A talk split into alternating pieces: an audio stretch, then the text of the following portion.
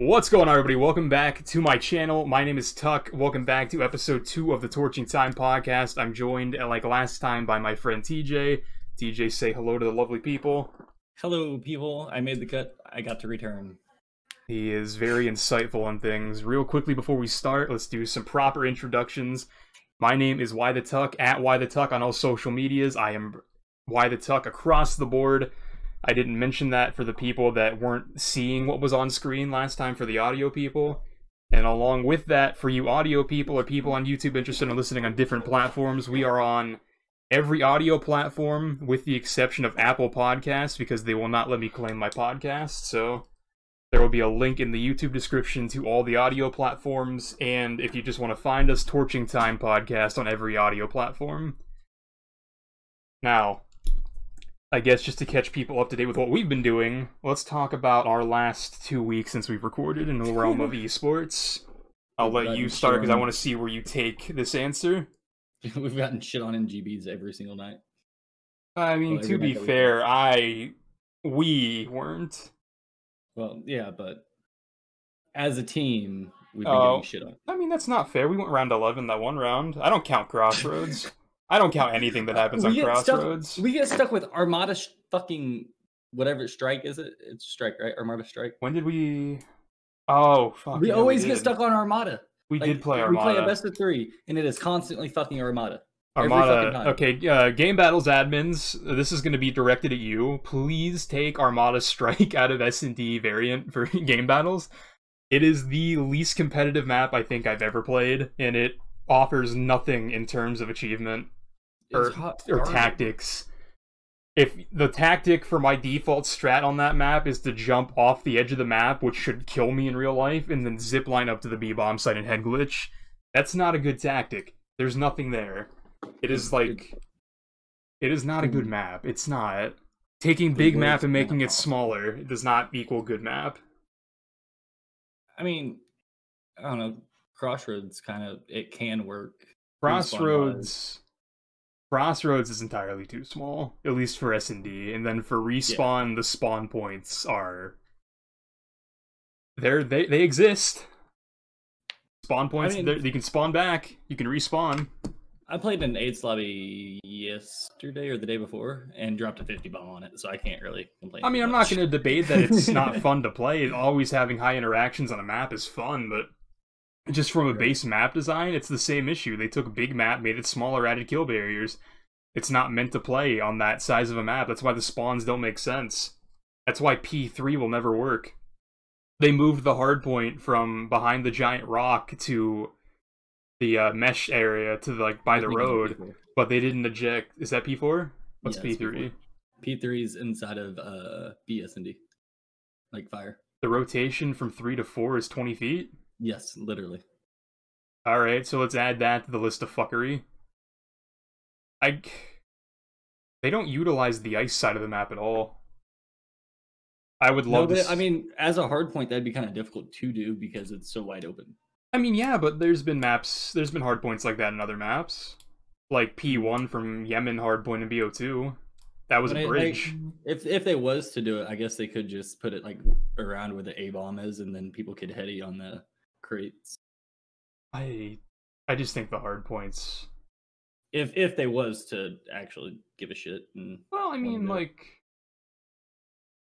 P1, it would just be a mirror of P1. P1's a contest hill. Yeah. P4 at that rate would just be a hill no one gets time on. yeah, pretty much. I I don't care. I just think there's no use of the ice side of the map other than a flank route for uh, P2. Yeah. It's just I don't know. The map has potential, but it's just not well thought out for some of the things, and the spawns just I don't think there's any fixing the spawns. I think you just have to put the hard points in a place that don't mess with the spawns. Yeah. Which I mean, I like the way that, that they moved P4 because if before they moved it, people were literally spawning in the hill on that back rock. Oh, I mean, yeah, and that needed to change. There was So, I mean, at least now somebody can set like top cat and like catch them as they're crossing. Yeah, Like the top not. I would really like them to take Crossroads out of uh, 4v4 S and D variant as well, but yeah. I'm I'm ultimately a nobody. The pros aren't going to be playing it, which is going to segue into our uh, not our next topic, a future topic on the list I have. But I guess one last thing on this, because we mentioned it before we move on to the next topic, is if you guys are interested in seeing our struggles in the game battles matches, I upload them to my channel, and then there's also supercuts uploaded to the Team Fiki YouTube channel at Why the Tuck and at Team Fiki on YouTube. Just look for the thumbnails that have to do with game battles matches, and you'll find it. Or I can link playlists in my description for YouTube. People on audio platforms, I doubt you like YouTube anyway. You just gotta type that shit in. Just type it in, just search Why the Tuck, you'll find me. Now, moving from that topic on to the next topic, this is going to be a quick one. We're going to have to update our power rankings list because Paris announced their roster. Do we really have Finally. to update it though? Well, that's where we're going to get to. the roster, the uh, Paris finally announced the roster like literally a day after we recorded the last podcast because I guess just a big middle finger to me and my timing. The uh, announcement for their roster is Scraps, Fire 40, Aqua, and Classic. Now, this is gonna sound really dumb. They're still 12th on my power rankings, which is crazy for me to say that a team that has Scraps is the worst team in the league. But but I mean, just look at who's Aqua, if this was a jetpack game, this is a top three team because Aqua was really good at jetpacks. Classic was okay at jetpacks. He thrived with the Rampart and BO4. Without the Rampart, Classic's a 0.8 to a 0.9 SMG player. And then Fire 40, no offense to you, brother, I don't know you. If you ever find this podcast, nothing against you. I just didn't pay attention to challengers last year. I don't know who you are. he played with Parasite a little bit last year. Like that's the one reason I do know who he is. Yeah, that's the only reason I know who the hell he is. But like let's scroll up to last week and just compare to our number 11 team which was the London Uh, Ravens. Yeah. Trey, Shawnee, Dylan, and Alex. That roster, even though it's one rank above them in terms of the power rankings list, is so much better than Paris. I can't put it on paper. I can't put it into words. Dylan and Alex alone could probably 2v4 the Paris roster. like, that's obviously a joke. I understand Paris is a pro team and they scrim and practice just as hard as everybody, but. I want to know what happened. Like, Wuskin and Scraps don't have a beef with each other, do they? As far as I know, they uh they don't So like, why was like. why is Wuskin not on this team instead of I'm assuming Paris probably signed whoever would have been in Wuskin's spot already, like prior to signing Scraps, or they just didn't want the twins because maybe that was an issue on whenever they were in London. Maybe them being together wasn't what a team wanted, and maybe that's why they didn't even end up back on London. I mean, I don't know. I'm just looking at the roster. I'm assuming Aqua's the main AR. Wuskin, Right. no offense to Yuli, Wuskin's better than Yuli. Right, that's why I'm assuming that they probably already had Aqua signed before they signed Scraps. I at least get him as a sub or something, bro. Do something. Well, I mean, that's still possible.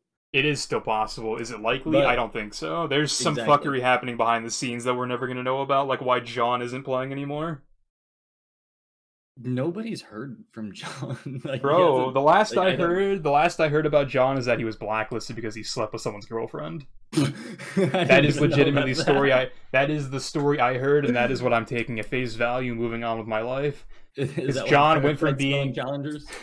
John went from being a uh, an MVP at champs to placing second at champs to being one of the best SMG players, if not the best SMG player in World War II, to being an above average to good SMG player in BO4, and then just wasn't in the league or associated with anything in the league Well, in he was. I know he was 100 percent blacklisted for Modern Warfare. Like he could not play in it for whatever reason. I know that too, and like the story I heard was he slept with someone's girlfriend, but that might have just been a joke. There has to be something else. Like But I don't know why he hasn't tried to make a comeback or came back. I, I mean, to be honest, bro, he made a lot of money. He might not want to. Mm. Uh, he made a he made a lot of money in a short amount of time, and he's probably still getting payouts because of how long those processing times take. He probably just wakes up every other fucking day and gets like a five thousand dollar check from 2013. But so yeah, Paris announced their roster. They didn't move up in the power rankings at all, which is still mind blowing to me that a team that has scraps is not a good team. I mean, I feel like they might be able to move, but like as it stands right now, no. That's But I heard Fire is actually going off in scrims. but that's hearsay, so who really knows? Like, dude, I wouldn't know. I like whenever I look up on the timeline or YouTube for scrims, Paris is never one of the teams that pops up. Probably because they didn't exist until recently, but yeah, they were on the DL. Which, like, fortunately for them, them taking this long to announce a team isn't going to impact them negatively because they're Paris. The entire GA thing that we're going to talk about next is going to change the meta, and then two, there's another two months until the first event, so they still have two months of practice. I just don't think those two months of practice are going to help them. But like I said in the last episode of the podcast, the adding in of the double elim tournament major style events is going to help teams like Paris because from history, I know that bad teams don't do well in league match settings. Like Epsilon from World War II, when they finally won their match, it's one of the most viewed videos from the World War II season whenever they beat Envy. I was watching that match live and I was laughing my ass off the entire time. Because this was like right after Temp was talking shit about Nadeshot and Censor, and then he loses to fucking Epsilon. but I I hope the best for them as long as they're not playing Optic, I hope the best for them. I just don't see a lot of good things happening this season from them, especially considering the uh, management for the team they're playing under. Right. I mean, I feel like if Scraps and Fire can put something together, they might be able to. But that's it's... the other thing that I'm worried about. Is Scraps is such a meme lord? Will he take this seriously if they start exactly. underperforming? Exactly. Because like this is another throwback to the BO4 league season when they were re- getting they were getting ready to play their match on like the MLG stream or the uh, the Twitch stream, and there was a countdown happening on the screen. And Nameless posted a clip to Twitter of Scraps standing by the countdown screen. There was like 13 seconds left, and my man was eating a pork chop when he had to be in his seat playing in 20 seconds. but whatever, we hinted at it we hinted at it. We're gonna move on to the updated GA list, which if you look in the channel, there is a link that will take us to those updated yeah. GAs. Oh, I got right. Holy. Yeah, this is a very light mode thing. Yeah. All right, so before we hop into this, we need to do some vocabulary lessons because I realize not everybody that's going to watch this is going to be a uh, competitive COD enthusiast. So we're going to run down some lists of terms real quick that I can think of off the top of my head. Starting off with the name of the podcast, Torching Time. What is Torching Time? It's basically wasting someone else's time whenever there's a scheduled event. So if I tell TJ we're recording the podcast at six o'clock and then I show up at six fifteen, I have officially torched fifteen minutes of TJ's time. Gentlemen's agreements.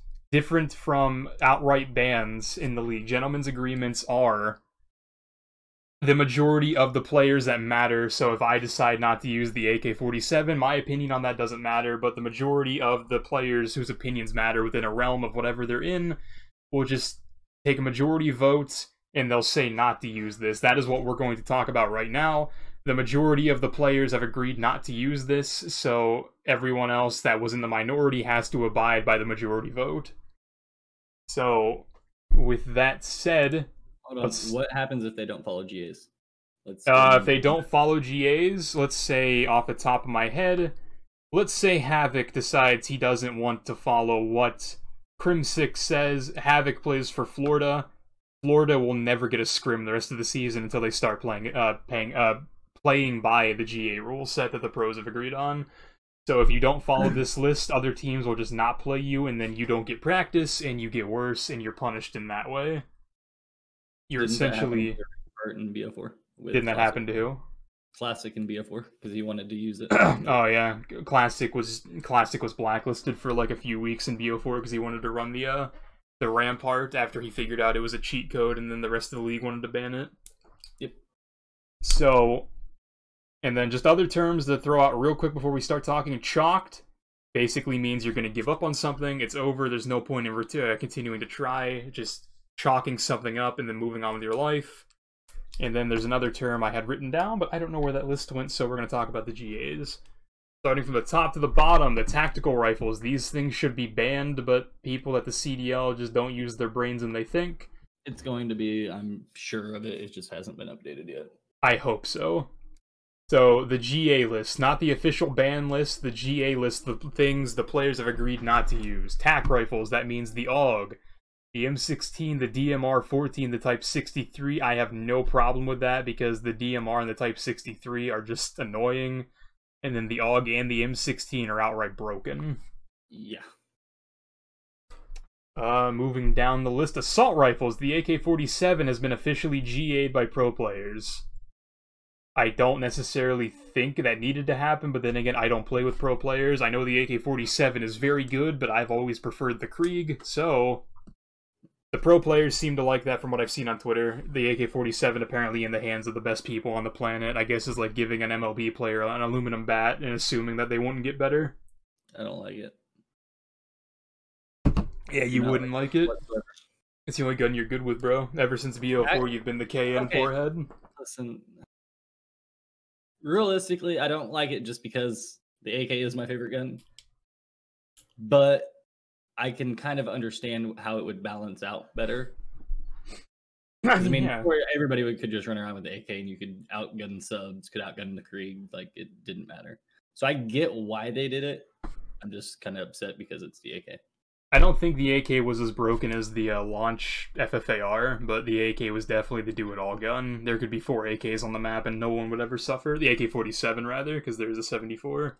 Right. But See, in the AIDS lobby I played in the other day, I ran the AK 74U and it felt great.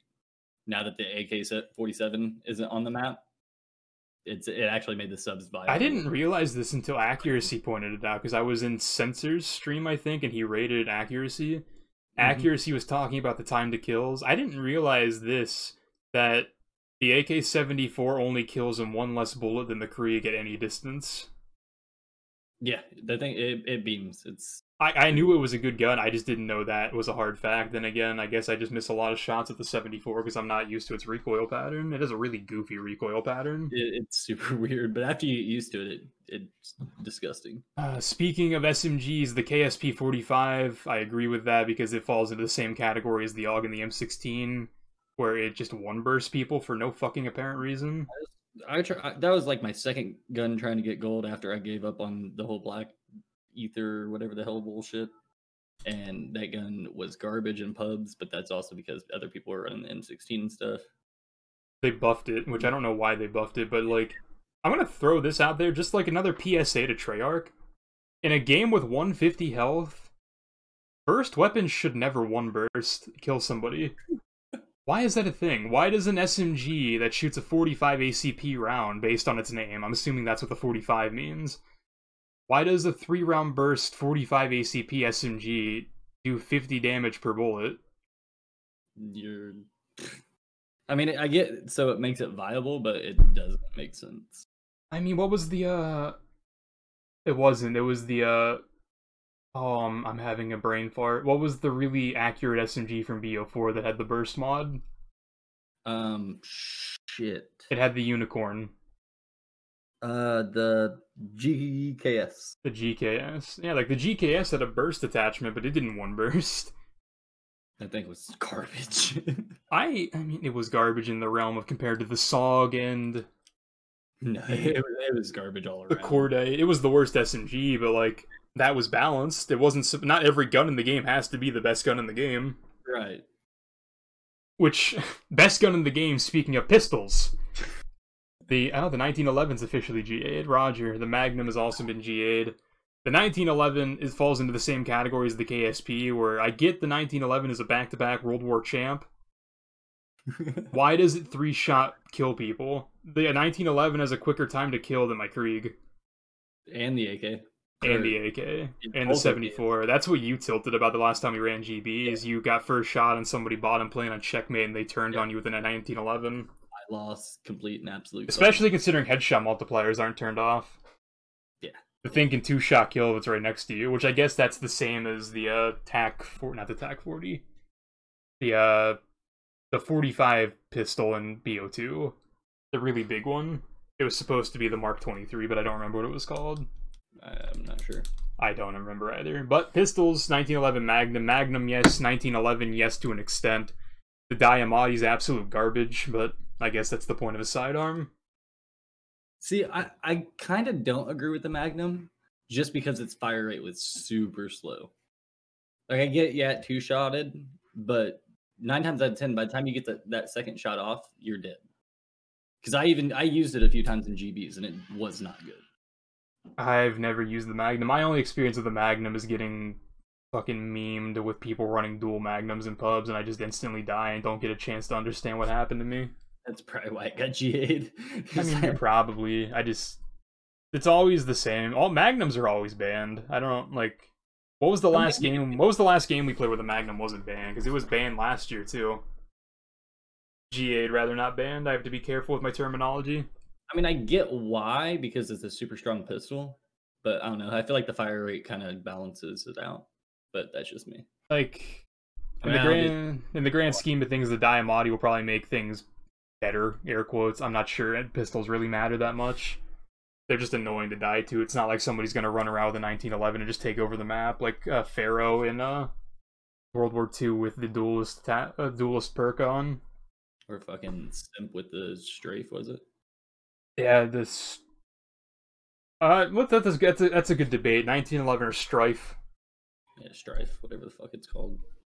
I mean, they're the same gun effectively, but I guess yeah. in the way the game, the game, the Strife had less recoil in the 1911, so I guess the Strife would be the uh, the better gun between those two. Right, and I don't understand why that one didn't get GA'd, but this one is. Uh, because the RK7 and the Mozu were GA'd and BO4. That was the only thing they had left. Okay, that makes sense. The RK7 was a pocket M16, and the Mozu. What's the Magnum? Mozu was a Magnum. That was also GA'd. So anyway, moving down the list, snipers. The hottest topic of the entire community, comp, pubs, anything. No sniper rifles in respawn. Hardpoint control, you're not allowed to use a sniper because apparently they're that good and that impactful on a map.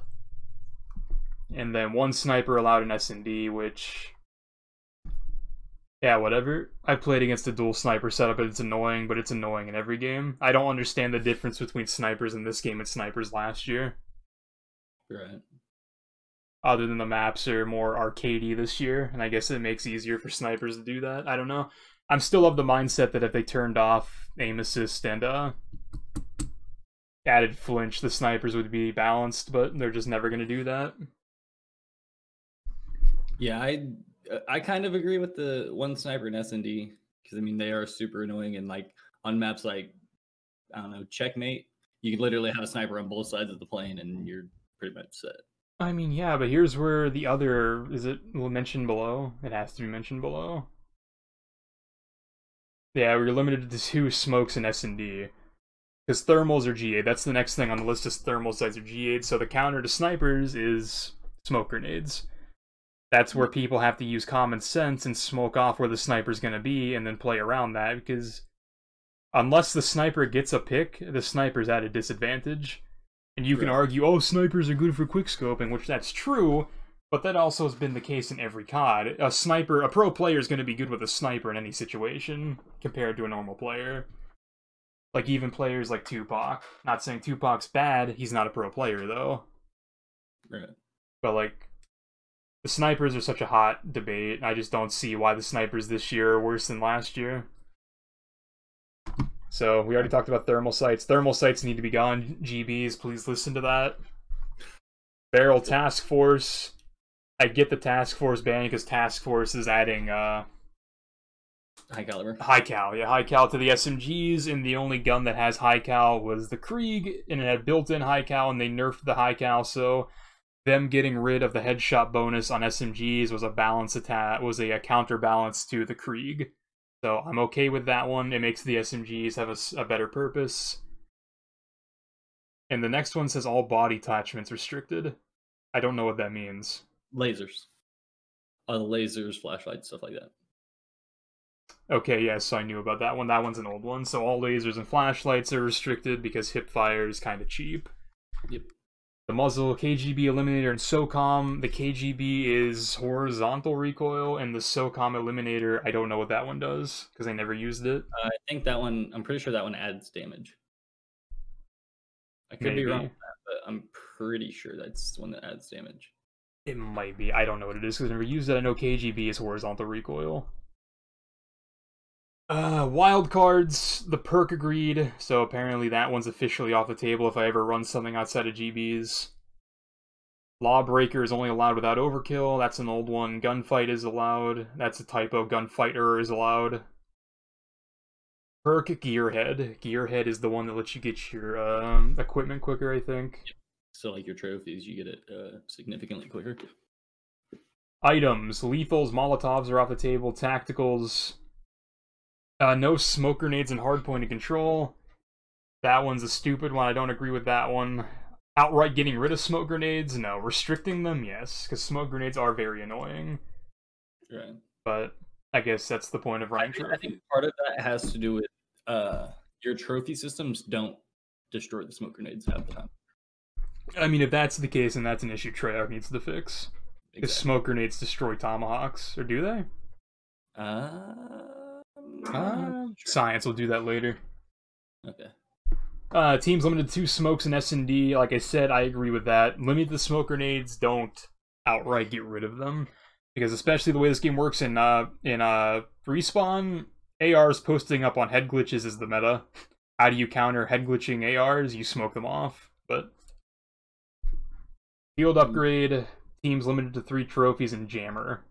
Jammer is banned. You can only use three trophies, which And I, don't- mean, Jammer basically gives you a counter UAV for that little bit of area. yeah, I know, but So That's- sense. uh, score streaks. Teams are trialing artillery at 1600 score and cruise missile at 2000 score. That's a lot of kills for an artillery, isn't it? Yeah, Espe- wait, I'm trying to think of how many points exactly you get for a kill, but I'm not sure. it's 100. Okay. So you- you need 16 kills for an artillery? That can't be Well, right. I mean, it's score, so you also got like hard point time. I, mean, okay, fair enough, but I feel like okay. it should be a little bit lower though. if you still go on an 8 kill streak in the hard point, you're still sitting at 1200. Right. and the score streaks don't reset on they do reset on death in the competitive rule set they're trialing that one so i don't know about that one. I hope that one doesn't get passed because that's going to make things boring. You have to go you have to go on a 20 kill streak to get a cruise missile. Yeah, you're two-thirds of the way to a nuke and you have a cruise. Um other miscellaneous things. Cartel hardpoint is ga they don't want to play that. That's going to get removed anyway. And then auto sprint must be disabled which i guess that matters to pro players i don't think it really matters I that think it's much Partially just the stuff from last year coming over. probably the only issue i have with auto sprint must be disabled is one i never turned auto sprint enabled on so Right. I never had that turned off, and then two, if I was a pro player, because I know just me playing the amount I play, I literally have a dent in my left thumb. So Yeah. I just looked down at my thumb. Definitely, there's a dent. So we'll move on to the challengers talk. The number one team is Lag AC, which I'm guessing stands for Los Angeles Guerrillas Academy. So that team consists of Exceed, Chino, Mental, and I don't know who that last person is. S4, S4? Neuro. Who? Wait. Neuro? Neuro poison? Oh, Nero. Nero, whatever. Not the YouTuber that had a mental breakdown, the competitive player. They have 1,300 pro points apiece. I'm not sure how this works. Like, I understand the team that has the most pro points is going to be the top team, but Somehow they're doing something where you play a match and you get a certain amount of pro points. I'm not exactly sure how much, how many pro points. if it's the same as it was in World War II, the last time Optic had to play for pro points, which is the last time I had a reason to care, every day you have to play matches to get like 5 to 10 pro points, and then you're limited at 4 matches a day or something. So you have to play four matches a day, five pro points, and then the last match I think is fifteen, and so you're limited to twenty. Uh, no, math. Thirty pro points a day. that's kind of dumb. I mean, it's the point of a grind, but at the same time, that's dumb. It was a flawed system back in World War II. You shouldn't have to play it every single day. I mean, you don't have to. That's the point of it. That's the one reason it's a flawed system because the best teams aren't going to fucking grind pro points every day. The best teams are going to be entering like scrims with pro teams. They're going to be playing in CMG tournaments to get reps against like nerds that play S and D. It's just the pro point system's a flawed system. However, the number one team on the leaderboard right now is Exceed Chino Mental, the uh, Gears of War player that transitioned, and then Nero Poison, assuming he is the last person who's named S4 S4 on Game Battles. Yeah. So Whenever I looked at the name, that's a good team. Chino, good player, solid AR, MVP in World War II. Last time there was 4v4 COD. Exceeds a good player. Mental, like world champion Gears of War player. I don't know much about him as a as a COD player. I mean, he just switched over this year, so it's hard to. Yeah, I know.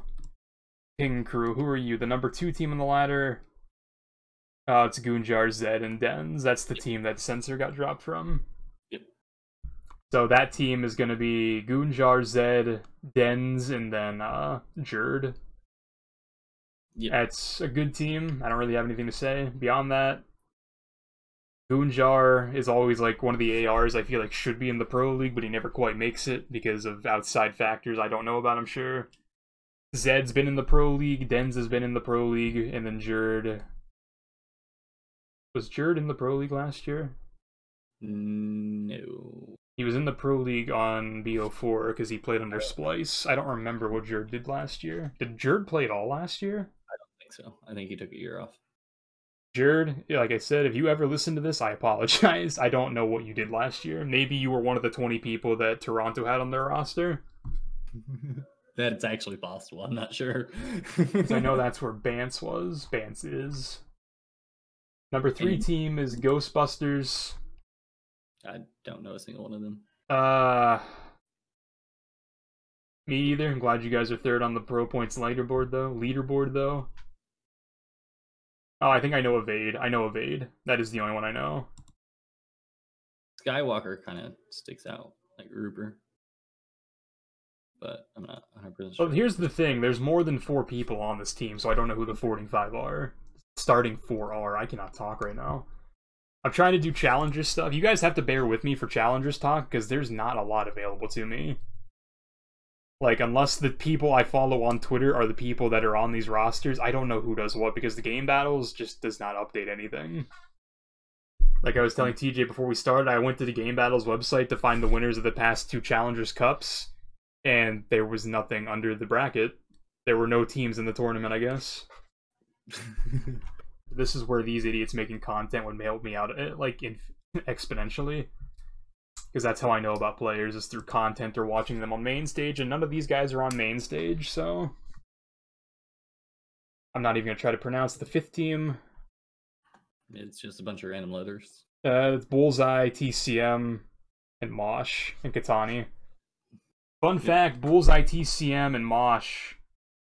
Maybe not Mosh. Definitely Bullseye and TCM were one of the teams that approached me last year to play under us. Like I said, a lot of the uh, top tier teams that I know are on the challengers side of things aren't even in the top five on this. Like, whatever team Fellow played for is that Triumph Gaming. They're not here. Wester isn't here. Yeah, these are just people I don't know. Like this is why challengers talk is so hard. I don't know any of these players unless I watch them play and like the organizations they're on don't force them to make content. So I just don't know who they are. Also considering last year, oh, there goes my pen. LOL. Bye. Have a great time. Uh, especially considering last year there was no stream for challengers matches until like the last two events. So I'm sure these people were absolutely fucking frying in challengers, but I just never got to see it because there was no challenger streams. Yeah, whatever. This this list doesn't really provide much. The top team is the LA Academy team or the LA Guerrillas Academy team, and then they just have players I know.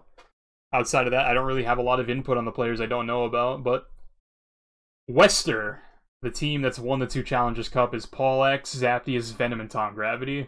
So that's a squad of people that probably could be the Paris team, but they Probably should have been Paris. probably should have been the Paris team. Zaptius was in the Pro League last year or the year before. Was it last year? It was BO4. He definitely played in BO4. I know that. Tom Gravity played for FaZe Academy in BO4 and won an event with Simp. Venom is a name I know, and then Paul X is a name that I've recently discovered because of the uh, competitive highlights YouTube channels that steal other people's content and re-upload them. So Yeah, I know I think yesterday. I I don't know, but I know this squad has been scrimming a lot of pro teams, so I know they are above and beyond accepted as the best amateur team right now. Yeah, Venom's disgusting. So then we talk about other teams like Parasite's team, him, Decimate. I'm blacking again. Good luck with that. That switched so many times I couldn't even tell you. Did they already drop more players? It wouldn't surprise me at this point. Unless something crazy. Oh, he's a free agent? Yep, he got dropped. Yeah. Or Parasite. I don't even know, like, because he's a good player. It makes no sense. I mean, I get he's a fucking dick. I mean, this is yeah. going to bring up a top. Is it the next topic? It is the next topic. Parasite got dropped from his old team because he didn't get along with Blast, and then Blast said he wasn't competing this year anyway. Right. So that wasn't that probably wasn't even Parasite and Blast not getting along. That was Blastful just not giving a fuck. Yeah, pretty much. It wouldn't surprise me if he ended up back with those guys, like not at Blast. I mean, Um, maybe replace Decimate with replace Blast with Decimate rather. Yep. Because he tweeted out two days ago and probably last night as well. Because I was in attack accuracy stream whenever Censor rated him. Parasite's playing eights with pros. Like the pros respect him as a player, just they don't want to fucking play with him. Yep. There is do you mean? nothing on Parasite's timeline about teaming with anybody. He's made a shitty name for himself. Yeah, but people can change, and I feel like Parasite has changed, but he's just always going to be stuck with the stigma that was Black Ops 3 and before Parasite. Yeah. Because, like, if you listen to, like, if you listen to the things Parasite says, he has the same problem as Crimsix, but Crimsix is just a better player, and people want to play with Crim. He has the Mhm. same issue as Ian, Crimsix, where they're right in what they're saying, but they present their arguments like absolute fucking idiots, and they make it sound like they're telling people that they don't have thumbs.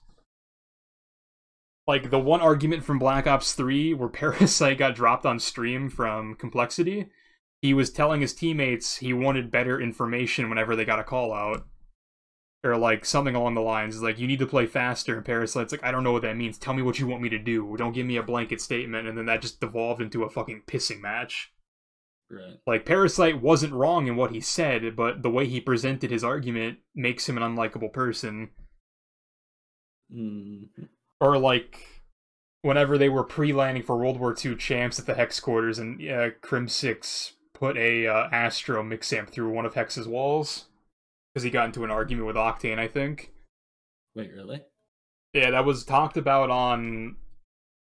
It was either Nameless's podcast or it was on the Eavesdrop. Uh, Crim, Crim got so mad at I think it was Octane that he literally picked up a Mixamp and threw it, and it went into Hex's wall, and Hex was like, "No, no, this is my place. You're gonna pay me for the mix amp and the damage to my wall, but you're never gonna do that again." I didn't. It had to have been on Nameless's podcast because I never listened to it until I think the last one he just posted. Nameless's podcast is the one thing that actually gave me enjoyment during the World War II season. Mm, That makes sense. But players leaving, uh, we just talked about it for Blast. Players leaving COD Esports for Warzone. It's a very tough decision for a lot of them. I know because Call of Duty's probably all they know, competitive COD. It just, Yeah. for me, it boils down to one: can you justify the decision based on the amount of money you're making? Because Blast, Blast is one of the few people that can transition out of competing, giving up a salary and still being okay because they have a large social media and Twitch following, and probably YouTube if he wanted to do that, but I don't know if hmm. he does, and I'm not sure if he will. But I mean, yeah, I think he might if he goes if he's going to Warzone. I mean, he's gonna have to if he's going if No, he's leaving competing to be a full time Warzone content creator. He has to make content. That's one of the requirements for having the title content creator. right? And I mean, he definitely could. I mean, all you got to do is just clip a game and post it. especially for someone like him who already has a following, which is one of the perks of being good naturally and having a fan base just from being naturally good at things, is you don't have to work as hard when it comes to content because people will just watch you. Like Shroud. Shroud is one of the most vanilla human beings on the planet, but he's a god at video games, and that's why people watch him. So whenever he does eventually have a personality, people are like, "Huh, wow, that's a three million view video waiting to happen." Yeah. Now there are other players like now these people are out there because they weren't competing at the time. They decided to go to Warzone, like MerK, Crowder, Mud Dog, and Maven that's more so just a question mark for me because their jobs revolve around COD esports, but they're not doing. Let me rephrase that. They're actively promoting something that isn't what they do for like an actual living. Like content creation, they make a lot of money. I know they do. I don't have to see analytics to know that MerK makes a lot of money from just streaming Warzone, but his actual job at the moment is a Call of Duty esports commentator. Right. And it just kind of irks me the wrong way to see people like him and TP and Maven not like not even playing like game battles matches like they did back in the day. Like there are, I would be willing to bet that a lot of people that watch Maven stream don't know what his actual job is. Yeah, uh, I listened to their hard points, I think yesterday. I don't know, it was posted a while ago, but I finally got around to listening to it. And Crowder was uh on there saying that like there's still people that don't know competitive Call of Duty exists. Which is actually like whenever he has to get off for scrims or whatever, they always ask him why he gets off so early. Which like explain it to him. Which is going to be one of the questions we talk about at the end of the podcast, so I'm not going to go too in depth with it right now. But yeah, just like it's weird. Like I understand Warzone's very popular. Whether I agree with why Warzone is popular, I can't deny that it is popular. I just wish that Activision edit would just, you know, do things to help.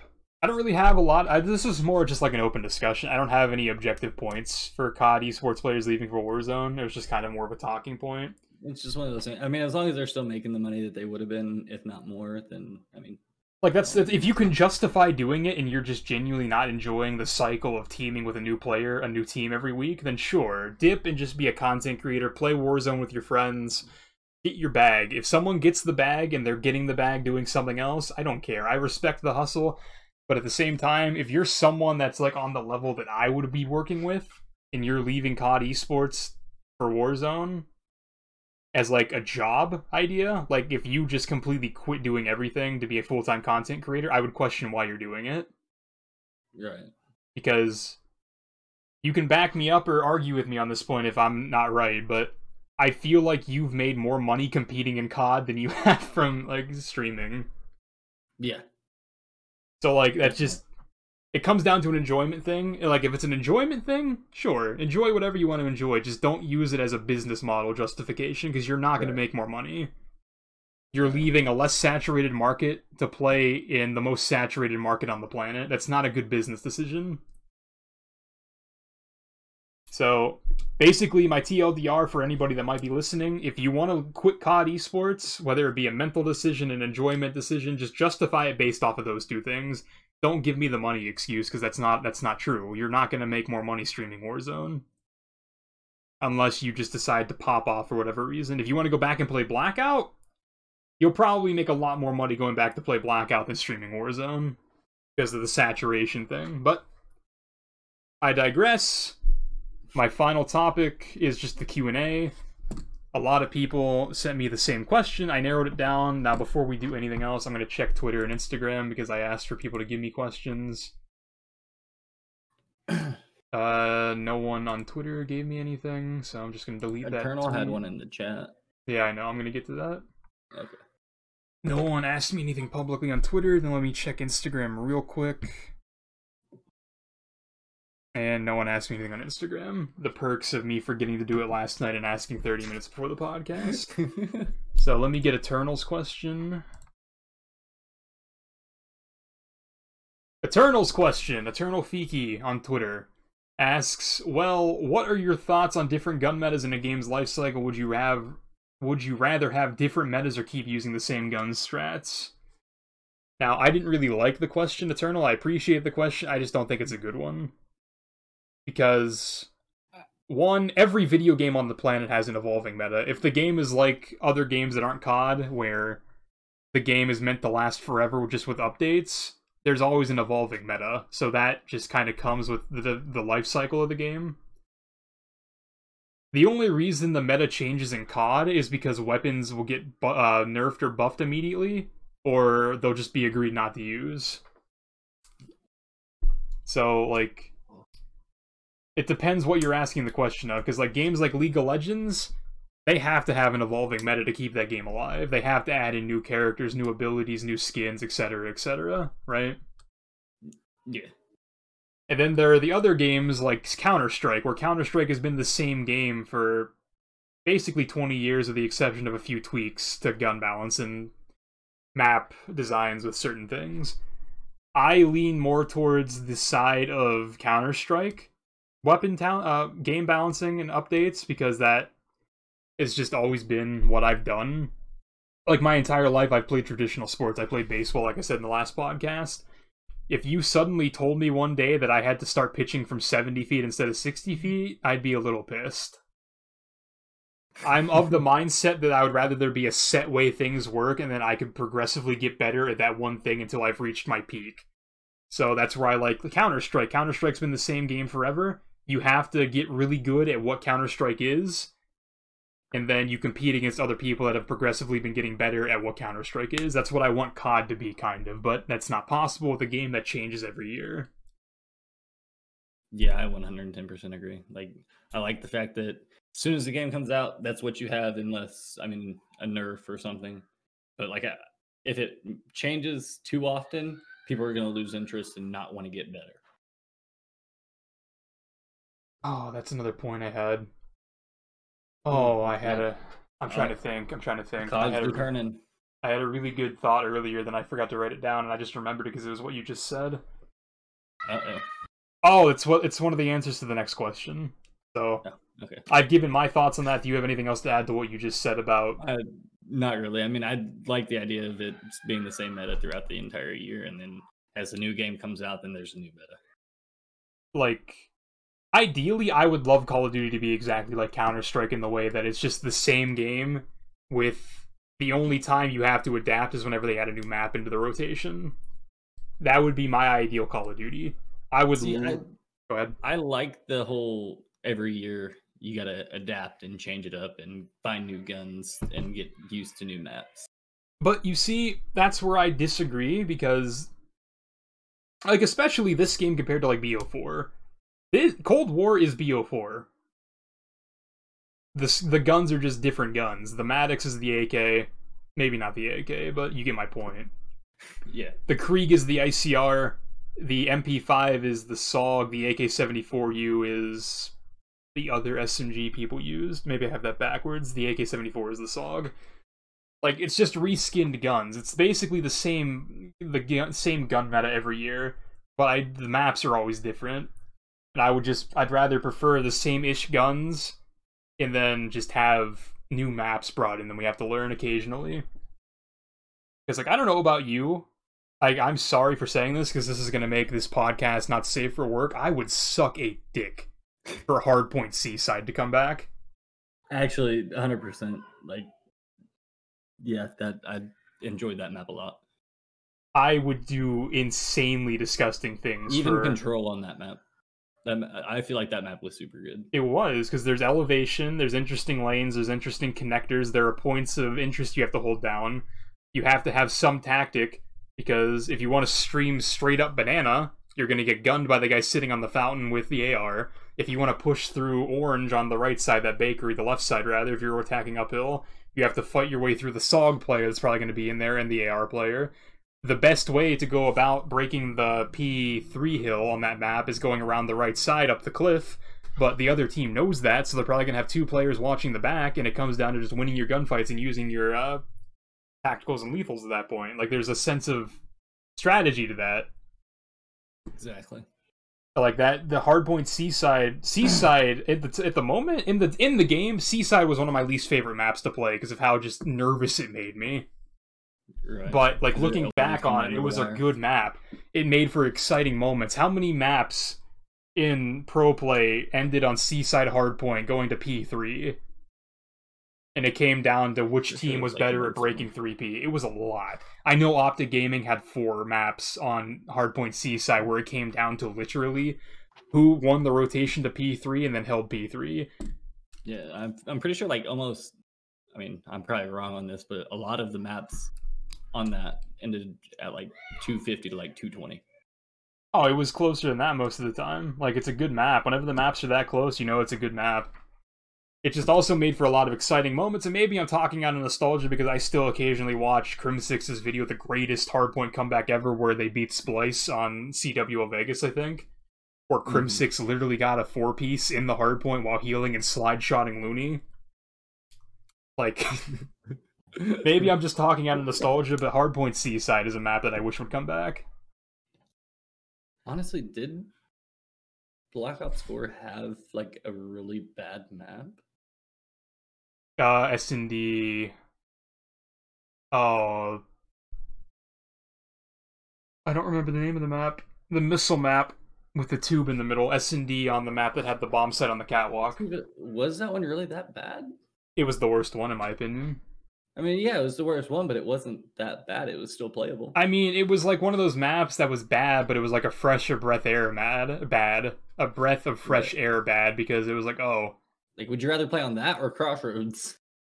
Well, I mean, I've just said Crossroads is a flawed map. There's no saving That's, Crossroads. that's what I'm saying. Like, it Crossroads is a bad map, and then you're saying that that was the worst map of that game. Like, that's I get what you're saying, but I'm trying to compare the two worst maps.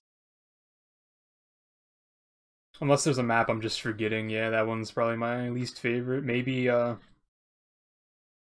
maybe. All right, we have to think back to BO4. Hardpoint, Arsenal, uh, Frequency, Hacienda.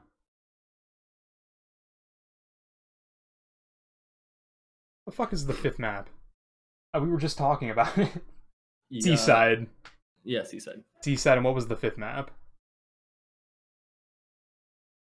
Arsenal Frequency, Seaside Hacienda. Fuck.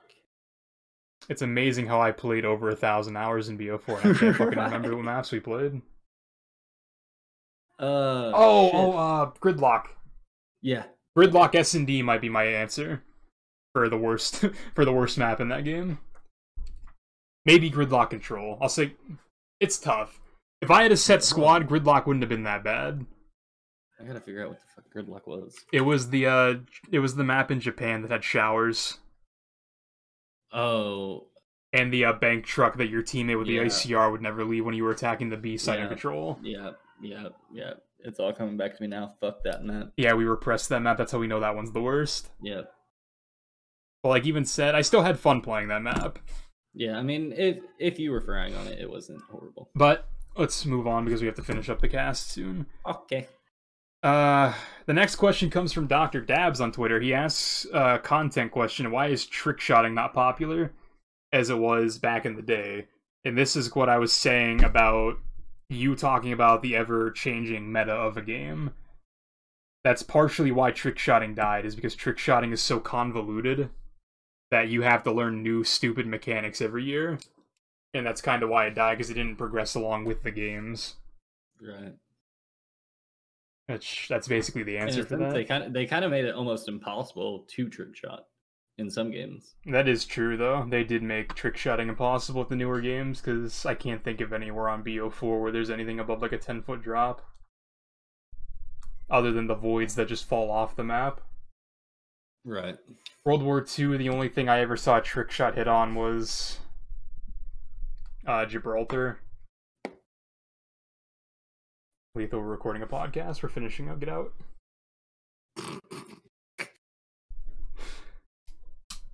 Uh,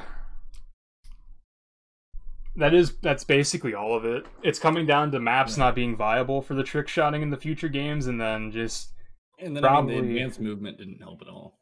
Advanced movement actually helped a lot because they didn't Really? need ju- they didn't need tall things to jump off. Then they just fucking went up.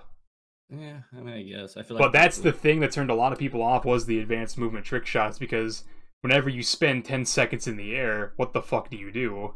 exactly that's what I, The that's standards just got perspective of it. ridiculous in jetpack games.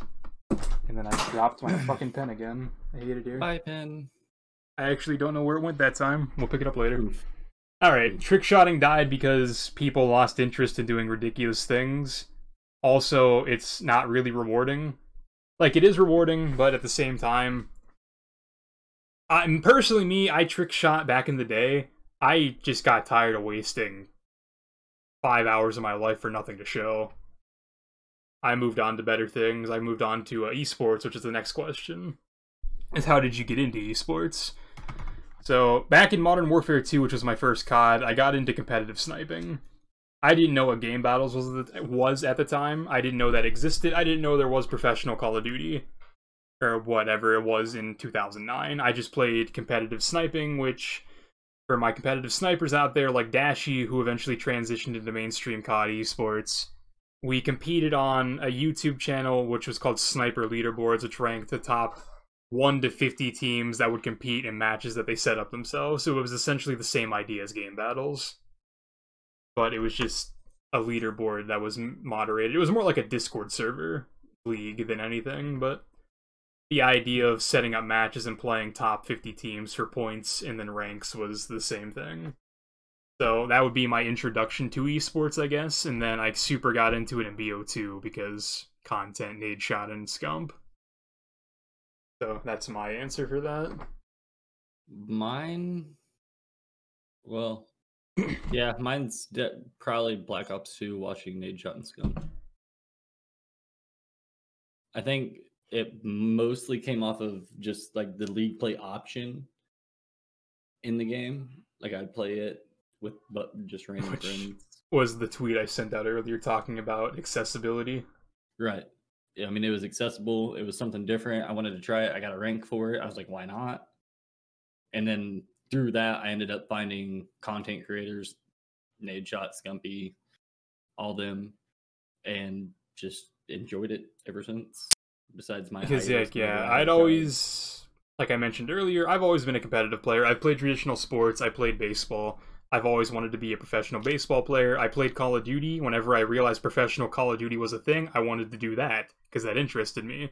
There's a sense of accomplishment whenever I beat somebody and actually get something in return for other than a U1 icon popping up on your screen. And then BO2 was the perfect storm of one first COD champs, they promoted the fuck out of it. Which, you know, promotion, that was a topic last week, haha. People got into COD esports because you promoted a million dollar tournament, that's crazy. Accessibility to the option to play in league play, because game battles is one, not very well known, and two, it's kind of a pain in the ass to play Yeah. and then three, uh, in tandem with the growth of COD esports and BO2, I mentioned content creators that also did that. Most people probably knew Scump before they knew Scump played competitive COD. They probably just knew him as a pub stomper, and then whenever they realized what he actually did, he probably brought easily 500,000 fans to COD. Right. Uh, that's how I got into esports, competitive sniping, and then COD Esports Actual with Black Ops 2's competitive system, streaming system, and then League Play system, and then the content surrounding Black Ops 2. Yeah, I'm pretty sure then... I got into it like right around the end of BO2, but I mainly dived into it during Ghosts and AW. Like that was whenever I took my big dive into it and like started playing with teams, started playing in team scrims and tournaments and all that like I didn't fully understand League play in BO2. I just kind of played it because it was something different. I never actually followed the breadcrumbs to the competitive actual, but I later found out. But anywho, last topic on the Q&A is how does content help teams? And I feel like this is a question directed at me asking people to make content, but content helps teams because it separates teams from being Chicago Optic or Paris Legion. And that is my answer. That's a solid answer. I mean, look at what we just said with Black Ops 2, Scumpy and Nadeshot. I mean, obviously, we're not going to be on the, that level anytime soon, but that's like them making content got Optic bigger. It gave people a reason to care about the players beyond they were good at the game. Like, why is Atlanta FaZe popular? Because of the decade of content that was made with FaZe Clan before the CDL existed. In BO4, why did people care about Team Reciprocity, which was Johnny Dens, Wuskin, Dylan, and uh, Zed? Because Reciprocity made the Wreck in Vegas YouTube series where they basically just documented the team living in their fucking mansion in Las Vegas. Mm-hmm. They made content around the team, which in turn gave that team fans, and then some of those fans just latched onto players like Zed and then just continued following him through his career. Like Envy. Envy is more leaning towards the traditional we're just good at everything, so care about us thing, but they do make content. Especially considering Post Malone is one of their owners now. Like, you'd be fucking stupid not to make content when Post Malone is one of your owners. Right. Why do people like 100 Thieves? It's not because Nadeshot was good at COD, it's because Nadeshot was the COD father for Call of Duty content. Like, no disrespect to Nade, but I'd be lying if I said he was a top tier player. HBR. HBR, he was actually good at S&D and Ghosts, but that's like the one the one upside to that. 100 Thieves is popular because of all the fucking work Nade Nadeshot put in making content behind the scenes.